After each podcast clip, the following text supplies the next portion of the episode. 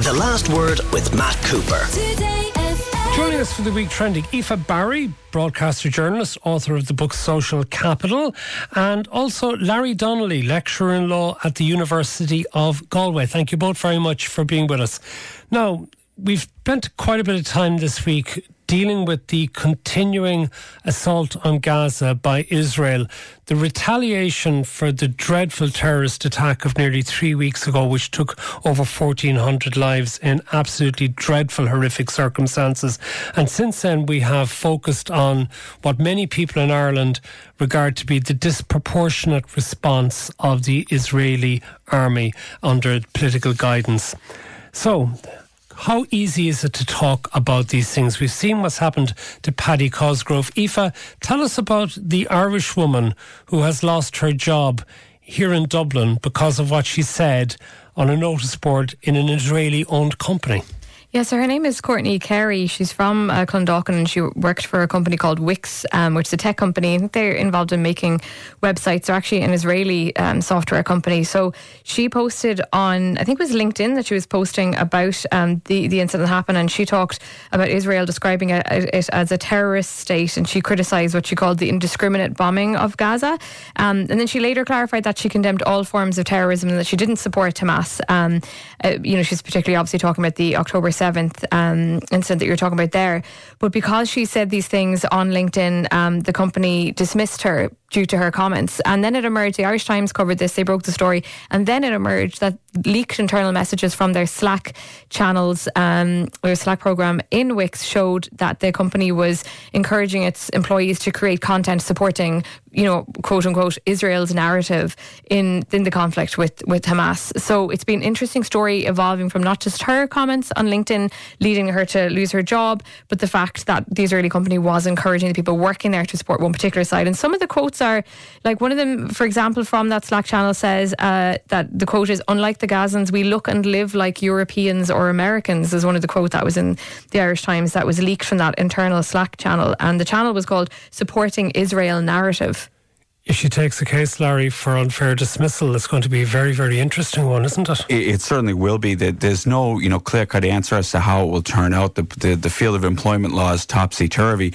but it would seem to me that she would absolutely have a colorable case, especially because what I would what I would say, as Aoife recounts there, seems to be some tone policing, at least ahead of time, uh, and the rashness with which she was ter- her employment was terminated. So, however that turns out remains to be seen. Uh, on the other hand, uh, Wix, I, I suspect suspect, from a public relations point of view, uh, they'd probably be happy to eat the lawsuit. That is, to take on board the damages if they're perceived to be standing forthwith uh, on behalf of Israel. Uh, and this really brings to the fore uh, a real difference. I, I, suppose Wix obviously is an Israeli company. But a transatlantic difference in how this is all seen. And I can't stress this enough for an Irish uh, listenership. The reality is, this is seen so dramatically differently in the United States to how it is seen here. Uh, I can't get over it, even in casual conversations with friends who I would regard to be uh, otherwise reasonable, who are wholeheartedly, without exception, uh, on the side of Israel and see no fault whatsoever uh, with their reaction. Uh, and the reaction typically. Sorry, this is friends in America rather than here in, in Ireland. Friends, friends, in, Bo- friends in Boston who would, again, as I say, otherwise reasonable people who are Republicans, Democrats, both sides of the aisle. It transcends the ideological divide in the United States. And the general tenor in the wake of what happened on the 7th of October is we don't care if you blow the place to the ground. Do what you need to do. But in what people say publicly and in employment, it's very interesting. There's a number of very prominent cases in the United States that are quite similar to the Paddy Cosgrave case of people being reprimanded or demoted for expressing any views on social media that might be regarded as sympathetic towards Hamas or Gaza.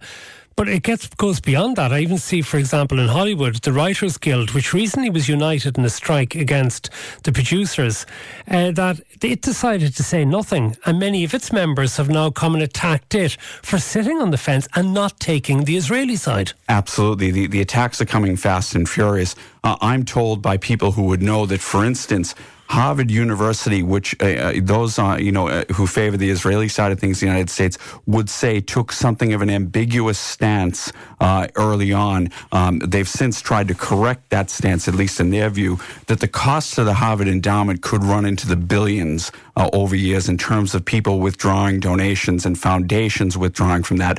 More, I suppose, imminently, uh, there are Harvard Law School students who stood, who who, who made statements uh, in support of Palestine, who immediately had their job offers with large law firms in the United States immediately rescinded uh, on foot of that. So I. So that's McCarthy type blacklisting, isn't it? it, it is. I, I, I can't condone. I mean, the idea that the United States, a country that stands for free speech, uh, that these things can happen. Obviously, uh, donors can do what they like, uh, but the idea that, for instance, law firms would rescind offers uh, to young people who are just simply expressing their, their political opinions, uh, you know, would, would, would act in such a drastic fashion and effectively, as you say, blacklist these people. It's very worrying. And this is not people, Aoife, who are supporting Hamas in any way, but who are being punished for not supporting Israel's response and for not mm. condemning explicitly enough, as far far as these people are concerned, what Hamas did. Yeah, we're seeing in some people's eyes um, the conflation of. Um, you know, supporting Hamas with supporting Palestine to be free or supporting um, Palestinians to not be bombed in their homes. Um, and you're also seeing a conflation of anti Semitism with anti Zionism. And there's a lot of difficult discussions happening on social media where there, there's kind of blanket um, presumptions around people's point of view because they say that they are opposed to one thing and people read them as being opposed to something completely different. Um, and, you know, here in Ireland, I suppose we are seeing on social media, I think if you're an Irish person living in or if you're living in Ireland, on social media, the Irish voice tends to be representing the Palestinian point of view. And there's a long tradition of that in Ireland. And because we're not in America looking at social media, we don't know what it's like over there. And then you see American uh, celebrities coming in on your feed that you might be following, like Amy Schumer or Sarah Silverman, putting their feet in it, really saying things that over here might be seen as completely something innocuous. you could not say and innocuous. Which but not innocuous Paddy- here, but they're innocuous in the US. And over here, you think, how dare they say that. So it's so interesting, you know, what Larry's talking about there, that huge divide between people. Um, and, and that I think that I that I think there's a refusal from some people to understand that being pro-Palestinian is not being pro-Hamas because if they start if they start recognizing that then they'll have to understand that you can't that by bombing people indiscriminately um, in Gaza you, you're not just targeting Hamas you're you're targeting you know families people who do not deserve to die.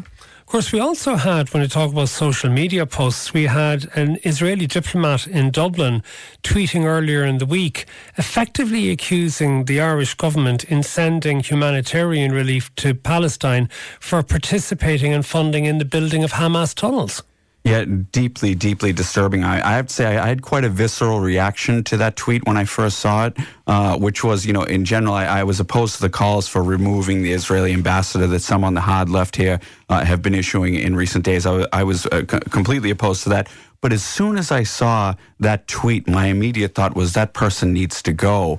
Uh, you know, obviously I took a step back from that afterwards. But the, my, my real comment there, and this is not the first in a long line uh, of really kind of negative and nasty things that have been said by Israeli diplomats uh, in this country, was uh, what kind of diplomat uh, is this person? It seems to me that this person couldn't pass diplomacy 101 uh, if they're making these kinds of remarks uh, and placing this kind of blame uh, on a country which presumably they're here to maintain good relations with and build bridges with uh, to say such a thing. So uh, I think it was absolutely reprehensible. It was deleted, but in my view, um, this person should be removed immediately. Just getting back to the, the Courtney Carey story, there are mm. listeners saying, like, you know, what did she expect if she works in an Israeli owned company? If she makes comments like that, even if that's her sincerely held belief, would not common sense suggest you're not going to actually be allowed to post that type of thing by your employer? I suppose it depends in I suppose it depends that like just because it's an Israeli owned company doesn't necessarily mean you shouldn't be able to say anything that that criticizes Israel but I do think there's one key line or key phrase that she used that was picked up in the response from from Wix that I think is maybe the crux of everything, and that she described Israel as a terrorist state. And when Wix uh, released their statement, they basically said that it was extremely difficult to see these comments where it was where they were claiming it was it was effectively having Israelis be called terrorists by someone they perceive as a teammate and, and a colleague. They said that's unfathomable. So it seems to be those that particular wording has been picked up. Whereas I feel like if that wasn't in there, perhaps I'm I'm not too sure. Like I, I can't really say, but it feels like the reaction might not have been as strong. But I suppose maybe maybe it might have been. Um, well, we'll, but we'll I think see it's, what it's, way any court hearing exactly they, they will de- they will determine tribunal that. determines yeah. that. Another listener says, surely we can show support to the people of Palestine without it being seen as a sign of support to Hamas. Just like the IRA did not speak for all Irish Catholics, Hamas does not speak for all Palestinians. I feel for the innocent people once again caught up in a conflict which was never of their making. How difficult, Larry, do you think might a position be as well for the Irish government, which has been strong at an EU level in trying to push for a declaration we want to ceasefire, has been very strong in humanitarian aid, and has been strong in saying that Israel should not react disproportionately. If Paddy Cosgrave and the Web Summit lose out because American business doesn't like what he says, is there a danger that Ireland could suffer a little bit from foreign investment, from uh, the views of the American government, if we're perceived as being not on Israel's side? It's an excellent question. It's one I've been thinking about an awful lot. Uh, over the past couple of days, because I, I, think how this is again how this is perceived is so dramatically different. Uh, I happen to believe the way that the Irish government has played, uh, I shouldn't say played because I don't want to trivialize it, but the way the Irish government has handled, re- handled this, uh, I think is commendable. I think it has done the absolute right thing. I couldn't agree more with the statements uh, generally speaking, uh, of the Taoiseach and the Taoiseach when it comes to this. However, uh, I do recognize that they are anathema uh, in large segments of America, in particular uh, in corporate America. And, and the other thing I, I, would note, and I've said this before and been slated for it, I do wonder in particular about Sinn Féin and its posturing, you know, initi- at least initially, and the Sinn Féin support base in the United States, in particular in New York. and I know that obviously a lot of people, the Sinn Féin stance on Palestine, Israel is well known. It's been there for a long time. But in this moment in time, uh, I do wonder uh, about that. And I do wonder about some of the Irish Americans who would have very strongly supported and donated to Sinn Féin and how they're going to react to that, all of that in the end. Okay, we need to take a break. We'll be back with more with Larry Donnelly and Aoife Barry after we've had the break. Aoife Barry and Larry Donnelly are with us for the week trending, but let's hear a little bit about the return of the former politician known as Bojo.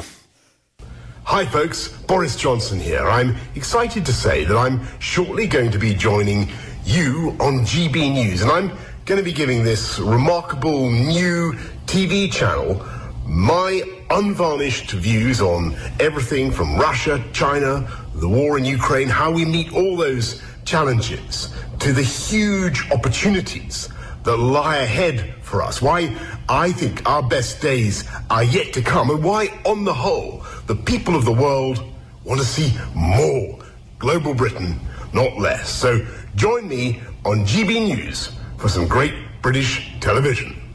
God help who has to look after the hair and makeup for him anyway. I suppose the best days are ahead of the world, given that he's no longer in charge of anything significant, Larry. I, I, think that's true, but uh, I suppose listeners might want might want to hear this. But I, I think it's a it's a great signing for GB News. Uh, the reality is GB News uh, pays well, otherwise Johnson wouldn't be signing up. But its its viewership is quite low. Uh, I think Boris Johnson is someone who will attract an audience. I mean, we only need to look at the opinion polls uh, that suggests that were Boris Johnson, warts and all, uh, the Tory leader going into the next next election, the Tories would still lose, but they would probably lose by less of a margin than they would with Rishi Sunak uh, at the head. So Johnson has uh, an audience there, uh, and whether people like it or not, uh, I suspect he will draw a crowd. So GB News is probably making a shrewd business decision here, no matter what we think of it. If is this part of the merger almost between right wing politics and right wing broadcasting? In that in America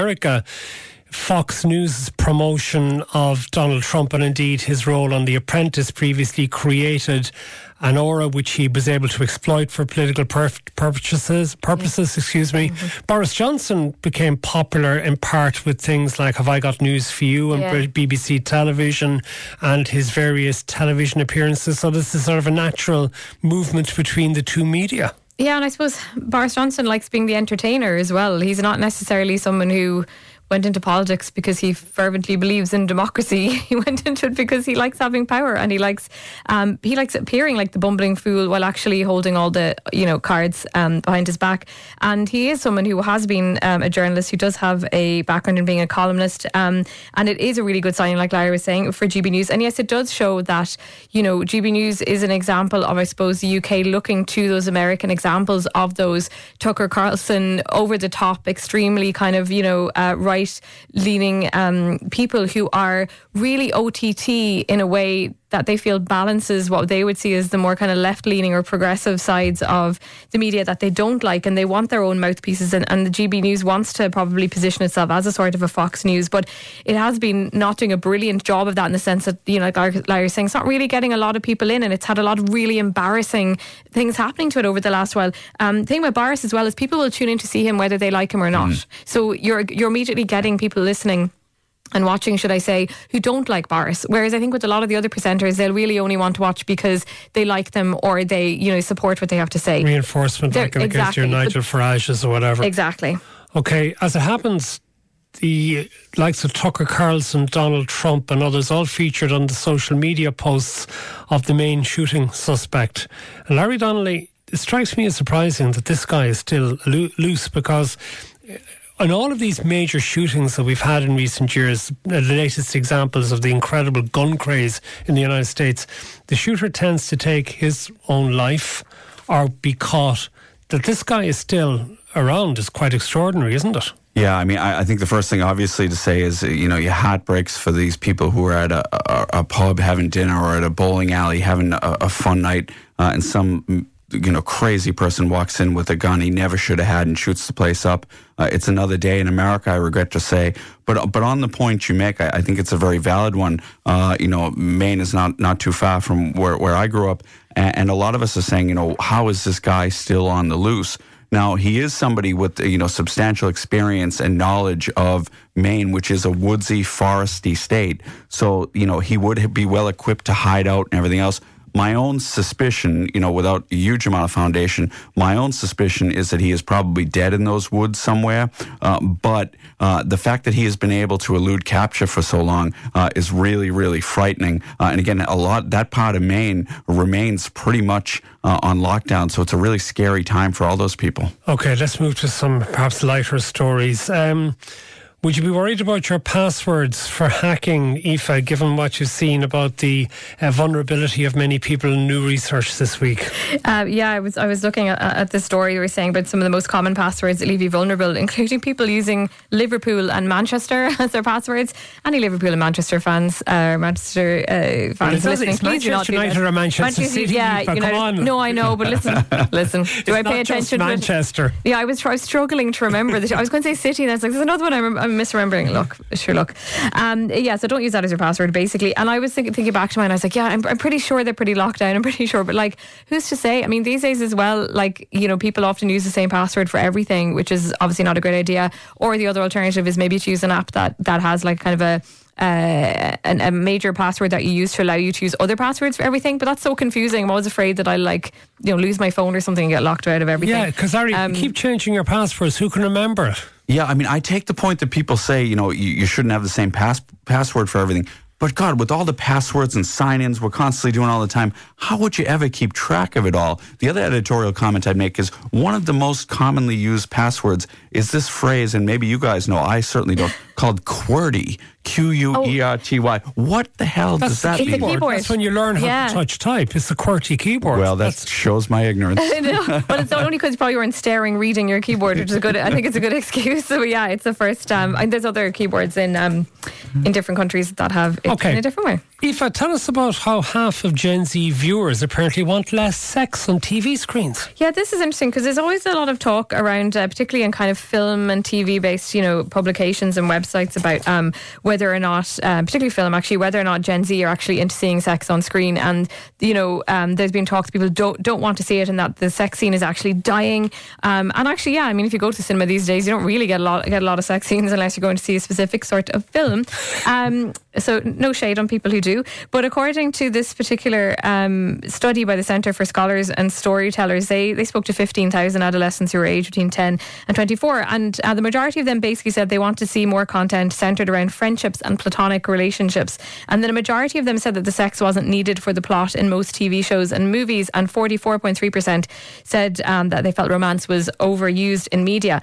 What I thought was really interesting is that the examples of the TV shows that are used in this this particular report are HBO's Euphoria and The Idol. Now, if you've seen either of those, no wonder the young people do not want to, to kind of have that sort of um, you know romance and sex scenes replicated because they're actually where's very the, where's the romance? Yeah, there's none, and they're actually I mean The Idol in particular, but and Euphoria is a very very dark show. And to me, what this says is that young people want to see a range of things. They they don't just want to see a really intensely damaging, dangerous relationship played out. They want to see platonic friendships. They also don't want to see, and they said they said in this uh, report as well, they don't want to see that thing of like a boy and girl friend have to fall in love with each other. I'm sure that they see that there's like more things that are going on between between young people and relationships. And eh, to me, this doesn't say that they're they're prudes. It says that they actually just want more variety. And they maybe, I think, if you look at something like the Idol and Euphoria, the gender relationships there between men and women are kind of troubling as well too in in, in some elements. And uh, you know, if you're a young woman watching it, you might be like, I don't want my real life to depict that. I want to see something that's actually, um, you know, more positive and maybe more like, you know, normal people, more consent focused. As, as at this stage, an old Generation X thought, I have to say, they don't want to watch sex on TV. They don't seem to like drinking beer. Where did it all go wrong, Matt? What's really wrong with them? No, I really don't know. Okay, one final one. We've seen again this week there's a proposal of a ban, a blanket ban of mobile phone use in schools, but teachers' unions are suggesting a second level it would be difficult to implement. You're a lecturer in law at the University of Galway at third level. How often do you see your students been distracted by the use of mobile phones? How often do they go off in your lecture halls? Do I have to be honest? Uh, yeah, yeah, they, it happens all the time. It happens incessantly. Do you Uh, throw them out? No, I don't. No, I don't. I, I keep going, but it, it is a fact of life. And, and the, the other reality is uh, not just uh, not just phones, but uh, they're all on laptops these days. And in theory, they are taking notes and you know watching everything we say. But we aren't behind the screens of those laptops, so we don't know. Uh, I do have a you know in terms of the the phones and the schools, uh, I do think it's very hard to police. Uh, and the other thing I'd say in terms of young people and phones, there are advantages. You know, one of the things we often talk about is kids don't walk to school, et cetera, et cetera. Um, you know, maybe if they had phones, uh, they'd walk home, and parents would feel a little bit better about that. So I'm a little bit ambivalent about some of the things that's so negative on young people having phones. We've got to leave it there. Larry Donnelly and Aoife Barry, thank you both so much for being with us here to do the week trending on the last word of today FM. The Last Word with Matt Cooper. Weekdays from 4.30. Today